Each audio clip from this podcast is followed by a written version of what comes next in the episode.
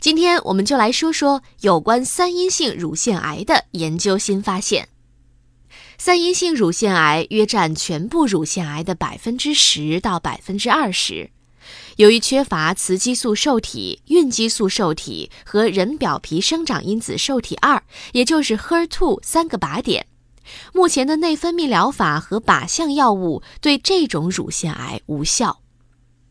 此前的研究表明，周期蛋白依赖性激酶 CDK4/6 的抑制剂不能有效减少雌激素受体阴性乳腺癌的生长。一月九号，英国《自然通讯》杂志的一篇研究报告发现，CDK4/6 抑制剂通过抑制去泛素化酶，进而抑制促上皮间质转化和乳腺癌转移的先质转录因子 SNEL1 蛋白。显著抑制不同三阴性乳腺癌模型的远处转移，